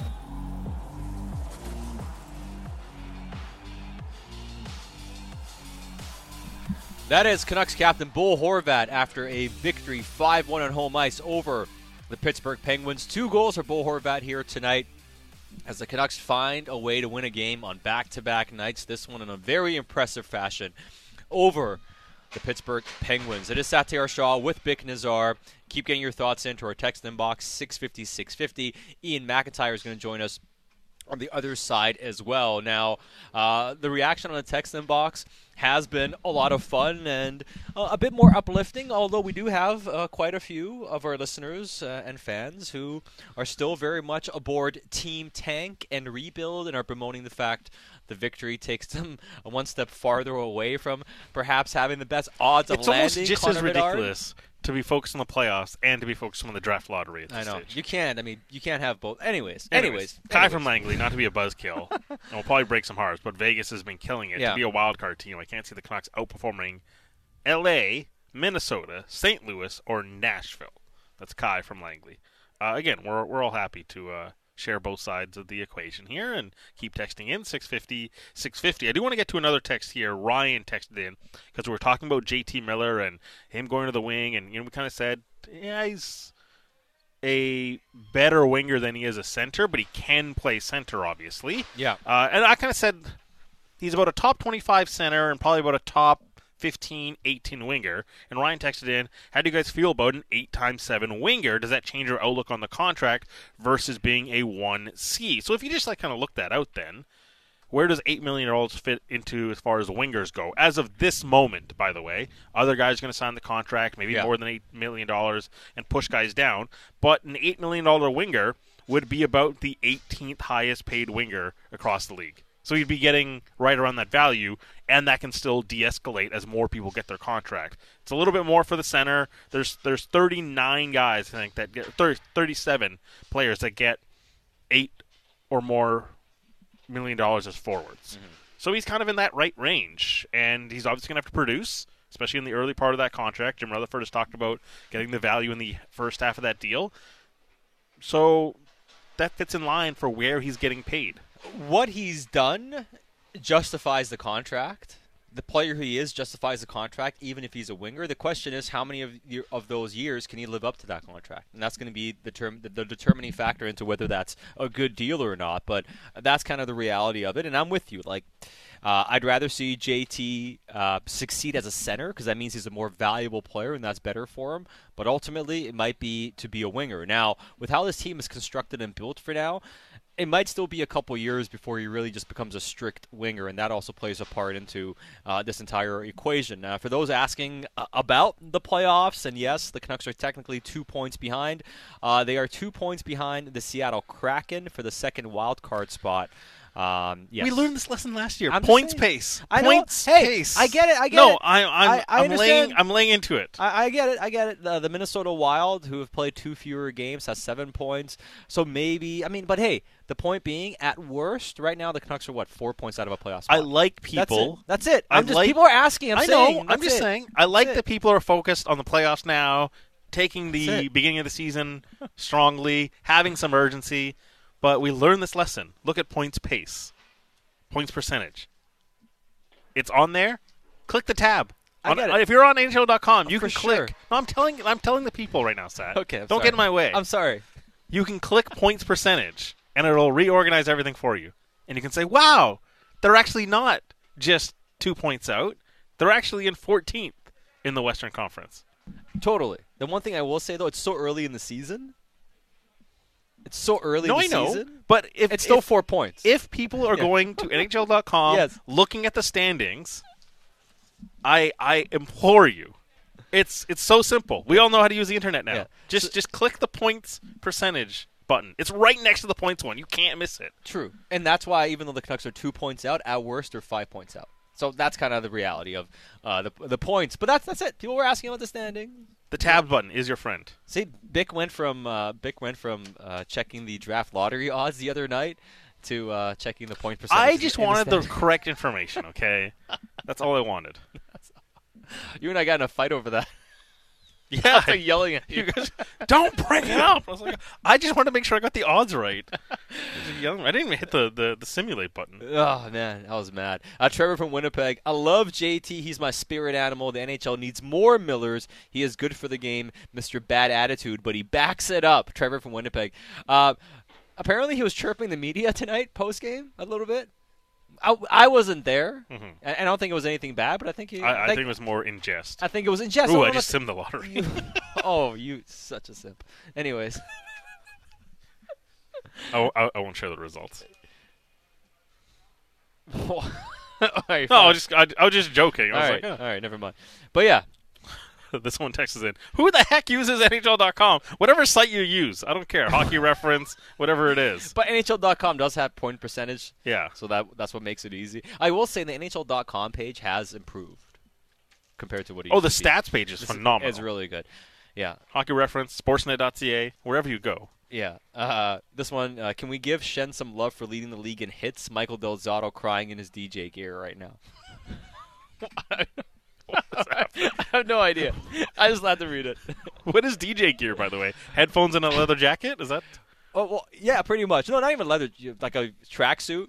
Oh, tracksuit. Yeah, that's what I show Tracksuit, with. probably what it is. I didn't say tracksuit because I have some tracksuits and I don't want to be known. I, I don't own a leather jacket, so it's. Bik has a tracksuit and he has a Kappa hat, and a Kangol hat. I mean. No, I lost the Kangol lost the hat. Kangol I don't know where it Ah, Man, too bad. I- I'm so sad. Yeah. Beef Stroganoff. Uh, hey, Bik, past success is no indication of future success. What's that in reference to? I don't know. I don't know. Like, yeah. Beef Stroganoff, please text back in. yeah. Uh, I'm all in for the Canucks in the playoffs, but I want to see them playing 600 hockey first. Otherwise, they will be massacred in the playoffs. That's one text, 650, 650. And this one, oh, oh my God, can we just celebrate the moment? We are. We are. We, we, We're- we're- we're- we're giving credence to the text that we're- that we've gotten We're reacting. That's all. Uh, but yes, can they Uh, play 600 hockey first? That is fair. But Yeah. look, they got a chance here to. Uh, they, they play Jersey, who uh, is playing actually pretty good hockey right now. Jersey is good. Yeah. I mean, they're fast. They they pressure a lot too, and they can score. They're not an easy team to, to play against. Now, uh, some of the th- we have a lot of questions on Twitter as well. Uh, Phil Part Phil uh, talks about how Mikheyev pressuring and PD pouncing has some mega turnover potential and how well those guys can play. And Steve Body uh, is asking. Uh, how do you guys feel about the Kuz Mikheyev line? These last two games, the results are obvious, but I feel they're converting on an absurd number of chances versus how much they're actually generating. Uh, not looking at stats, but w- what I see when I'm watching. They are not converting on the, the number of chances quite yet. There is more there, and I think that's why for Elias Pettersson, especially, he has nine points in nine games. The incredible part is he probably should have more points. Mm-hmm. He's been unlucky to not have more points. So to, to Steve's point, if that line can start cr- finishing more of those opportunities, and Mikheyev's doing more of that, albeit on the second unit power play, which is not linked to Pettersson, but if, if those guys can finish more, that can be a really productive, scary line. But it does come down to those guys just finishing more opportunities, namely Kuzmenko, who you talked about before. He has three goals on the season and everything, but we haven't seen him unleash that shot quite yet. Uh, I would say there's a lot of meat on the bone for Yeah. Elias Pettersson production. And Mikheyev early on would have some moments where he's trying to cut to the middle of the ice and it's like the hands don't match up with the feet and so he would get off a softer shot or skate himself into trouble because he's still trying to repossess the puck. And now we're starting to see a bit more fluidity to his game, a bit more decisiveness. Yeah. You saw that pass he made on the power play to get the, the goal. Uh, he's been an exciting player. Uh, and Kuzmenko, I just want to see him bury a shot that isn't center mass of the goalie. Uh, once we start seeing that, like that line can really connect. I, I've just I've wanted to see Pettersson and Kuz, and uh, Mikheyev together. I don't even care who the third person is at that stage. That that should be a very productive line. If you put those two together, uh, to the to Phil's point of the, the, they're going to be a turnover machine, yeah, and create transition chances. That's where the NHL is going. Can you create transition off the rush chances? It's so difficult doing that half court offense, five on five, to generate quality chances. everyone's trying to protect the middle of the ice and create pressure.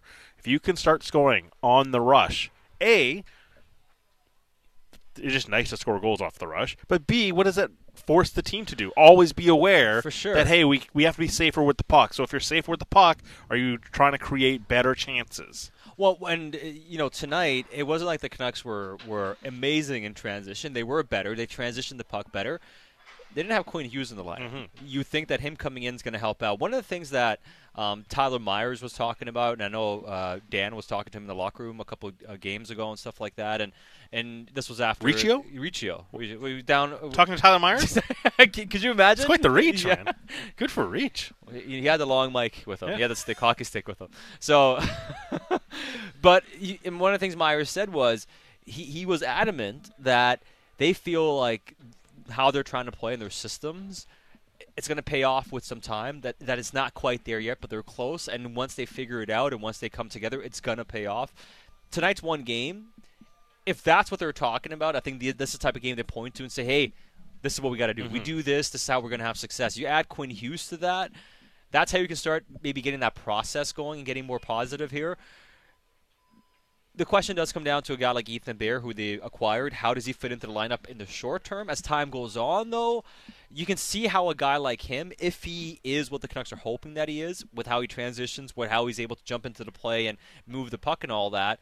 That's his game. That's and, and I think that's exactly what Vancouver misses when they don't have Quinn Hughes, and when they have him, they, they don't have enough of it next to him. And alternatively, on the other side of the ice. Exactly. So I think now you're trying to see, you know, if they can play this style, get Hughes in and get Ethan Bear in, then it gets interesting about how you're playing as a team. And if you can sustain that, now you get people's people's people's interest peaked. There's so many times, uh, not so much tonight, but other games I've noticed, where there's a simple, just a reverse to make. Just get it back to the other guy. But too often it's to the right handed defenseman. And you look like all the puck movers on the left side, and you know we we, we, talk about Jack Rathbone like sliding the puck up the boards, and there's almost a forcing of the puck away from the right-handed D-men, and forecheck's key on that. You you just need more diversity as far as your options of where the puck is getting progressed out of the zone from. Uh, Luke Schenn again these past couple of games has done an admirable job of doing that and even getting involved in the rush. Obviously, the opportunities yesterday in Seattle, um, but they just need more skill on that right side. And Ethan Bear will provide something even at a depth level just to. Uh, help move the puck along because Yeah. they need more bodies and, and, and that's where that competition comes in uh, again Kyle Burrows has been really impressive so far this season has. I didn't agree with him coming out of the lineup that time uh, but like he, he's he's featured and been mobile enough I mean, it's funny how, how quickly the conversation changes after an impressive win because uh, it was, wait, where does Ethan Bear fit in? Now the question is, does he even get into the lineup on Tuesday against the New Jersey Devils? Trade him back! And that's, that's how quickly the discussion changes after a big win. Now, a lot of reaction coming in on the text inbox. Uh, I wanted to read this one before we welcome in uh, Iain MacIntyre into the discussion. Trevor from Tri Cities. Uh, he was at the game last night and tonight in Vancouver and says it's tempting to continue going to every Canuck game until they lose. Go Canucks, go! Trevor from Tri Cities, and you know maybe Iain MacIntyre was also the good luck charm. who was he at was, he both was in games? Seattle, in Vancouver, drove back from Seattle this morning and still made it, and he is here on the post game show. The man does it all: TV, radio, digital, and he brings victories. He's Iain MacIntyre. I've brought a lot of losses over the years as well. Just go with the wins for now. But you know, I'm not the only person to see both these wins in person. No. Because there were a lot of Canuck fans in Seattle Mhm. last night. Uh, it's a fabulous arena. I'd highly recommend it. Tickets are expensive, I understand, because it's a it's a hot ticket. But if people have a chance to go, it it's uh, a great place to see a game. And you enter Climate Pledge Arena at street level, and everything is dug. The, almost the entire arena is subterranean. Mhm. And this was because the they had to protect the roof. It was a national. It had a historic designation, but because of that, when you're on the walkway behind the press box, you're at eye level with fans in uh, in the cheapest seats when they're still not cheap, but the highest, Right. like right below the roof. And there were a lot of Canuck fans, and I was identified, and I was yelled at in a good way. Oh, Whenever I came out to the candy stand on the gangway, which I do probably too often during a game, and at one point I was asked to throw Skittles to the crowd, and I actually you had, almost did? Did you almost I had the well, the crowd, the Canuck fans thought they were Skittles. They were they were actually wrapped candy, so it would have been okay. But I thought, no, this probably isn't a good idea because uh, I thought I might injure someone. I don't know how I got off on a tangent. It's been a busy 27 hours, but uh, It's been a yeah. quite- Did they call you the uh, triple threat, or was it just Ian? Uh, they called me IMAC, I think. Oh, okay. IMAC, There we go. Yeah, but they were very supportive. That's good. Usually people are when they meet you in person. It's not like it is on social media. The vibes are good right now. Yeah. No, not like noth- social media. nothing's like it is on social media. No, other it's than. U.S. politics, near as I can gather, that's like social media. That's pretty much what it is. But it's funny. Let's funny. get yeah. into that topic. Yeah. Oh. How about we don't? Can you believe somebody broke into Nancy Pelosi's Oh, house to try to attack? Like, no, seriously, like this is what it's come to. Godspeed to that Oh. country. Yeah, it's it's rough, man. It's rough. It's rough times. I, I no try one's to ever broken into my house to try to attack me. Of course, there's nothing worth stealing. Just knock on wood. Boxes of old newspapers. Just volumes of encyclopedias Yeah. is what I imagine. A lot of Canucks losses that you've chronicled over the years that people can come steal, Yes. come steal the L's. Uh, couple of Stanley Cup finals too, to Yeah. be fair. So, yeah, for the record. for the which is yeah exactly. Uh, but you know we were just kind of talking before you joined in, and it was so you know the Ethan Bear trade we talked about it, and you know you know Yeah, he's gonna play. You think he'll play on? uh, Who, so who comes out? Well, he's going to play as long as he's fit to play. For sure. uh, which remains to be seen. So I think Hughes uh, is going to come back on Tuesday. It seems like. So Hughes comes back. Brisebois is the one that comes out. So f- so who comes out for Ethan Bear? I'm can't be afraid- Schenn. Can't be Myers. Is it I'm is afraid- it poor Burroughs? I'm afraid if Hughes is ready to go, I'm afraid it would probably be Burroughs. Yeah. Yeah, but you know he is such a resilient, plucky guy. That's not a word that gets used much anymore, is Resi- it? Plucky. plucky, that's- yeah, plucky. Plucky. Like Well. What else means that? Uh, resolve. Resolve. Resilient. I- fortitude. Resolute. Right. Oh, that's very. You could be a writer, Sat. You could be a double threat. Double threat, yeah. But Wait, what? no, he already does TV. oh yeah, I forgot about. I was like, wait, wait, wait, which I, one is see, I not- never see him on TV. Yeah. because Oh, I'm yeah, always sitting right. there Yeah, yeah. beside him. You're on TV. Yeah, what? What? When? Wait a minute. You mean I'm on TV? I'm on. Uh, I thought you didn't rate me in yeah, one of Ki- them. you know what? Kyle Burroughs is, and he's played great and and has really elevated among other guys. And and Brisebois, we haven't, we've hardly talked about him. Yeah. like the amount that he's playing and how how fast he looks on his skates now compared to when we last saw him uh, is is pretty impressive. But you know, Brisebois Brisebois will go back to the HL. Burroughs will stay as an extra, and he has a, a fantastic disposition, plucky fellow that he is. Yes. that he can he can handle this. Like he'll he'll be fine. He'll have another opportunity, and maybe it won't be him. Mhm. And maybe you know maybe Bear doesn't play. Maybe Hughes isn't ready, but uh, I think Kyle Burroughs is going to be just fine. You know, he has learned a lot about himself and being in what it takes to play in the NHL. But finally breaking through last season after all those mm-hmm. years scuffling as an NHL regular. He's not leaving. He's not leaving this this league, but he may leave the lineup. Mm-hmm. But that's like really exciting to have these types of questions. It isn't Oscar Fantenberg and be like, "Oh, this is the extra guy." Like Kyle Burroughs deserves to be in the lineup. Oscar Fantenberg. No, I, I you- pulled you- that one. Yeah. y- that didn't come out of thin air. You went back and looked at obscure defensemen that- who had no, a chance. I almost said You just- Oliver. you just Fantenberg, remembered and I just remembered Oscar Oscar, Fantenberg. Fantenberg. But Oliver like Fantenberg. that was the extra demon at one point here. Yeah. And this is the thing. It's like you bring in a body like Ethan Bear, and now you got to compete to get in the lineup right now. It, it's it's incremental raising the bar, but like that's how you raise the floor. And you just going back to what was said earlier this week, the top players got to be the top players. That's how you move the ceiling too. Yeah, yeah, I, I agree with that. I it would be. It, w- it would be nice if that bar was at the top of the defense, Sure, of course. and, and not just uh, at the bottom. Yeah. But I think they are, they should be better uh, for that trade.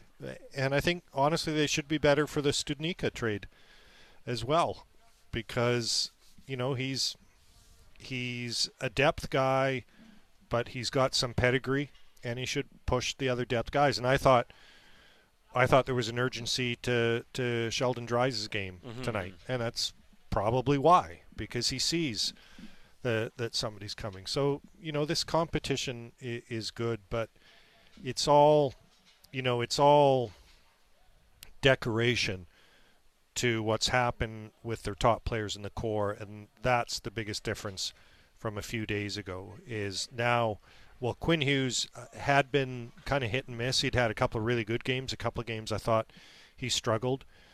But you know, as as Sat and I said, apparently on television, Apparently. that Pettersson's been you know the the best guy start to finish, but he's been really the only guy who's been good start to finish. But now we've seen that Horvat, after a couple of fairly quiet games, has been pretty good for a bit now.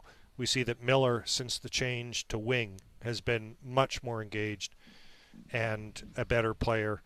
And then you get this next tier where where Mikheyev suddenly looks comfortable and starting to produ- produce offense.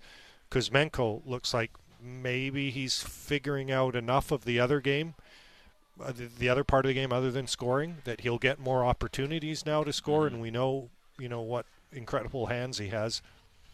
And you know, there's positive things happening now. It's only two games. We had a lot of negative things for seven games. So the positivity has to extend a while, but it's amazing how quickly things seem to have turned here. Really, over 27 hours. Well, I mean, seven two games, is no sample size to be like, oh my god, the sky is falling. And No, two but- games is no sample size, but yeah, it, but it, seven is seven is enough to be concerned because Mhm. you only play 82, Mhm. so Right. it's almost 10 percent. Yeah, you already exactly. I mean, eight games is, is essentially ten percent of the season. Then the Canucks were essentially there. I believe that would be 8.2 games. Eight point two games. Yes. Sorry. So two periods into uh, the other game tonight. No, I was. I thought you were good at math. Not that great. Oh, okay. I'm not good with details. I'm good with Alright. just in general, kind of throwing numbers out. Uh, wh- You know, I was really good at arithmetic as a kid. Were you? Because it was 15 times nine. Uh, 15 with 135. Oh, okay. Well, Hit, hit me again. One Sorry. more. Well, I mean, I already got served up. I don't want to get served up twice. here. Uh, Yeah. Anyways, I, I have a story about that, but let's save that. Let's talk some hockey. Uh, uh, one point one of our listeners, Airdrie, makes up. uh, Airdrie in Alberta says is that Burroughs can play the left side too, but they need two. diff- Airdrie from Airdrie, Alberta. Yeah, Airdrie That's from in- Airdrie. That's, that's pretty cool. incredible. Yeah, it's In- pretty incredible. incredible. Incredible. incredible. Uh, That's I why he's good you, at, at arithmetic. I That's told you, why, uh, yeah. yeah. English not so good. but- I don't know what I'll do for a living, but But I think after tonight's game, it's interesting because it's a winning lineup, and as many as three guys could come out. Two on the back end. Brisebois is one that probably comes out now, whether it's Burroughs or Rathbone. You have your choice. But I thought Rathbone's played well enough and shown enough and has enough promise that I want to keep him in the lineup. And up front, I mean, Sheldon Dries doing a good job on the power play. Played 12 minutes tonight. Nils Hoglander under 10. Podkolzin 10. Up front, again, usually you don't change a winning lineup, especially when that's won two games in a row. But you know, who does end up coming out on Tuesday to make room for Studnicka, or do they just keep him out for now? I think the that's an easier one. You just take Dries out and you put Studnicka in. And Boeser, if he comes in, Uh, then it gets a little more complicated.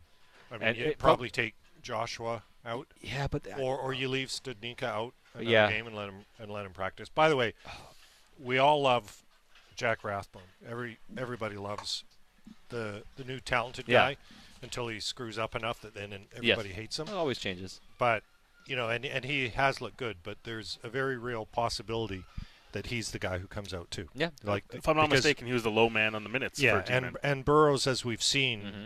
uh, again, part of his trade craft now, what he's learned is to be versatile, Yeah. and so he can play either side. So I'm going to change my vote right now. My prediction. So Jack Rathbone. Yeah, no one was listening ten minutes ago, anyways. So except for an Airdrie. Airdrie from Airdrie. Yeah, incredible. Incredible. uh, and Romeo asks the final one before we let you go. Do the Canucks R- have? wait the- a minute. We're asking for the text inbox. Did you say Ro- Romeo? I'm t- I'm not lying. Romeo. Romeo, that's a cool Where name, aren't they bud. from? where, art- where art thou? Where from? art thou? Where art thou from? Uh, do we What have did a, you say, Bik? I don't know. Where art they from? They, I that don't was know. close enough. No, we're just a little not- that was not close No, enough to- they, they, thou to Shakespeare. Yeah, that's not not close enough. Although he had a great line earlier today. He said, uh, "Did it involve Oscar Fantenberg?" You say it. I don't want to butcher it like last time. Okay. Did you forget line? about it? They were connected Ladies- in l- spirit. ladies and gentlemen. Oh, He- I already he- forget he, it. He said he, he had a good Oh, line. I, I said yesterday they were. It was a game where they were connected in spirit because they rallied for each other, and today it, it, it felt like more functional, connected play. No, they were connected in. No, you ruined your They were own connected line. in He said they were connected. He said they were connected in spirit yesterday. They were connected in play today. And I You thought that guys are wasting airtime right Yeah, now. we are. Uh, final. I one. could be talking about my arithmetic. Uh, Ask me another, Bik. Twenty-four times seventeen. Well, that's a little uh, Oh, trickier. goodness, okay. So, Wow, that would one be one. 340 and 68. So Wow. 408. Jeez. I don't know if that's even correct. Yeah, I I was a little flustered. That's- I wasn't expecting Double Well, what's digits? what's the they call the number that's indivisible? Indivisible. 17 is that. I wasn't expecting. Hey, you got it right. Did I? Yeah, four oh eight. All right. Yeah, not quite. sure. You know what? Uh, poor Romeo. We're leaving He's Romeo just hang- hanging. We're leaving Romeo Oh, hanging. sorry, what did Romeo have to Uh, say? Was it about Juliet? It, it was not. Uh, but do the Canucks have a goalie controversy? Only if I get to write about it in Sportsnet. No, no, they don't have a controversy because uh, everybody knows that Yeah. Thatcher Demko's the franchise goalie. But there's nothing wrong, and I asked Bruce the question after the game.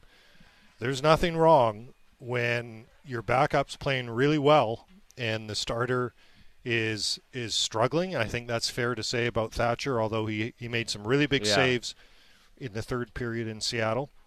Didn't look so good in the first period was uh, terrific the game before against Carolina, and that was his best game uh, of the season against Carolina. There's nothing wrong when he's still trying to find his game Mhm. that you give the backup more than every fourth or fifth game. Yeah. But if Spencer Martin plays the next five, then okay, we have a bit of a goaltending Yeah. controversy. But if he plays on Tuesday and Thatcher plays the next game, or or vice versa, there's nothing wrong with that, and there's nothing controversial about that. It just makes sense. Yeah, I- think it, I think it does. I think we'll see Thatcher on Tuesday, but Thursday against Anaheim, probably a good spot to throw Spencer Martin another start. Start with how he's played. Iain, always fantastic having you on the post game show, the star of the show post game. Make sure to read his latest, which is always fantastic on Sportsnet.ca. Bik Nizzar. Co-host here on the Canucks Central Post Game Show. Special thanks to Lena and Josh back at the radio station, to everybody listening here on the Home of Your Canucks Sportsnet 650 and the Sportsnet Radio Network. You such a simp. Anyways, I like That's it. people That's it.